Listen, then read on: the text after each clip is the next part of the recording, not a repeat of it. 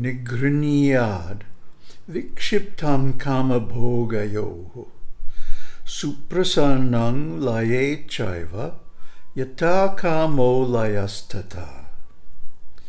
The mind distracted by desires and enjoyments, as also the mind enjoying pleasure in oblivion, trance-like condition of samadhi, should be brought under discipline by the pursuit of proper means. For the state of oblivion is as harmful as desires.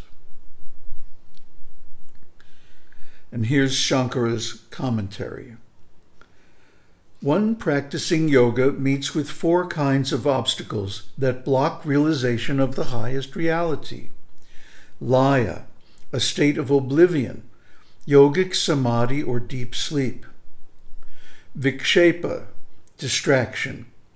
Sukha, happiness in temporary success. And raga, attachment to a particular phase of realization. The mind should be trained to avoid these obstacles. The means are described in the next Karika. Namaste. So, there are two kinds of yogis. The yogis who follow the path of will, as for example described in Patanjali's Yoga Sutras, and the yogis who follow the indescribable path. The path given here in the Mandukya Upanishad and its karikas and commentaries. And the ones who follow the path of will find that their progress is obstructed in these four ways. And the one that's especially sneaky, well, they're all kind of sneaky. but yogic samadhi is praised very much in several texts on yoga. But what is it really? Here, Shankara portrays it as a distraction. And why is that? Because it's trying to avoid the suffering and agitation of material existence by entering a state resembling deep sleep, sushupti. Now, see, the thing about this that's complicated is all these states are at one point meaningful and desirable mileposts on the path of yoga. For example, samadhi and there are others also. We'll get to them later. But samadhi is held up as the ideal. This is the goal. This is what you're trying to reach. Well, it's only one goal. And once you reach it, you have to continue. You have to go farther. See, this yogic path stretches to infinity. There's no end to it. There is no final goal. If there was, it wouldn't be the real thing. It wouldn't be the authentic path. It would be a religion. It would be just an exercise. It wouldn't really lead to the highest bliss. So, this is why Shiva and Shakti go on and on creating universes and going through all these pastimes and activities and then destroying them and then starting over again. So, samadhi, once you attain it, it means you have mastered the state of sushupti consciousness. So, very good. But now, the next step is to master Turiya. And Turiya is the stage, of course, of Jnana Yoga. Once you have mastered meditation and you can attain samadhi at will, the next stage is you have to reach the substrate of all consciousness. the Brahman or the Atma, the self, with a capital S. So this means you have to go beyond samadhi and not try to run away, not try to avoid the other states of consciousness where there is form, where there is change, where there is activity, huh? where there's identity and individuality and cause and effect. Oh my God. The only reason these are a distraction, what is the term here? Vikshepa, is because we get attached. We get identified with the forms, the mind, the body, the senses, possessions, relationships, titles and designations, and so on and so on. And then we become disturbed when they change or go away or fail. If the mind is actually stable, if the mind is actually situated properly on not samadhi, but turiya, these things are not a distraction at all. They're simply a play, a temporary maya, temporary phenomena, temporary illusions. Like when we see on a hot day, we look off in the distance on a road and we might see what appear to be puddles on the road. Or we might see like waves huh, of diffraction in the air due to heat. But these aren't real. It looks like stuff is happening. It looks like something is there, but it's not.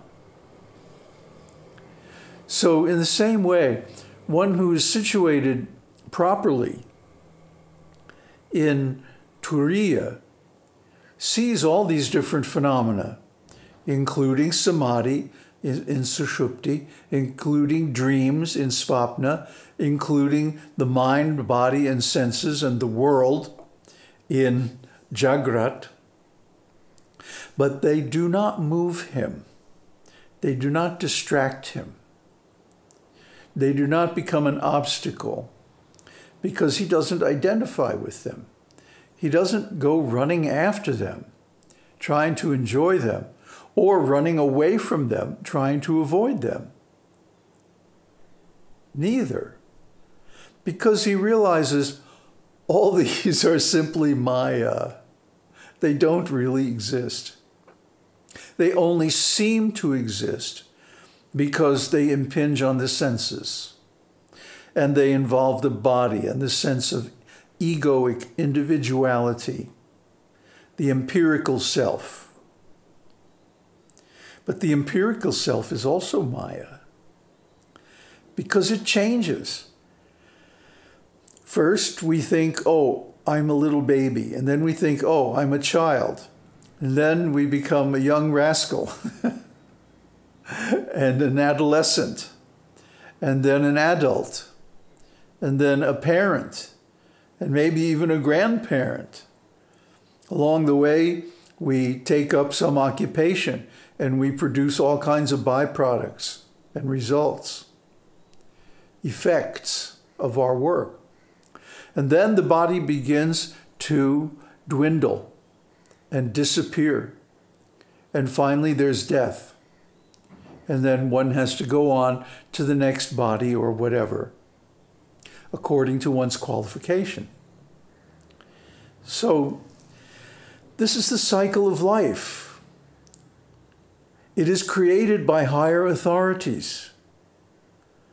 It is, strictly speaking, a, an illusion. It's Maya.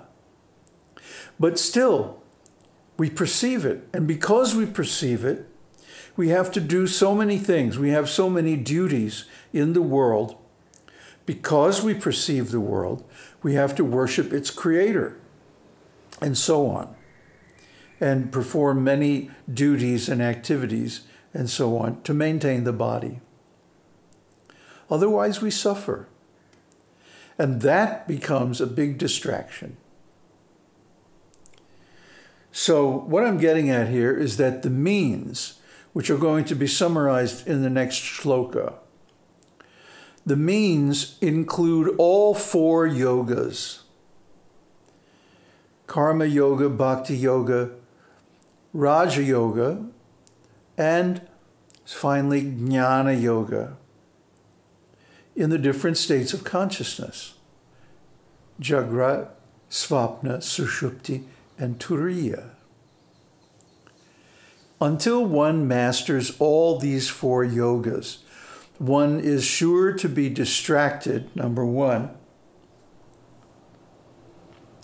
to fall into samadhi or deep sleep, number two, to have a distraction of happiness by one's temporary success in yoga, thinking, oh, I attained this. I'm so good, you know? this is called sukha, happiness due to realization. It's very nice that you've attained it, but as you will see if you have any experience on this path, after every attainment, there's a test. Maya will test you. Sometimes these tests are very unpleasant. And so one should not be distracted or discouraged. One should recognize the tests for what they are and get beyond them by good training in habitual sadhana, discipline of the mind and senses. It's there to get us through hard times. And hard times will come, no matter how successful we are.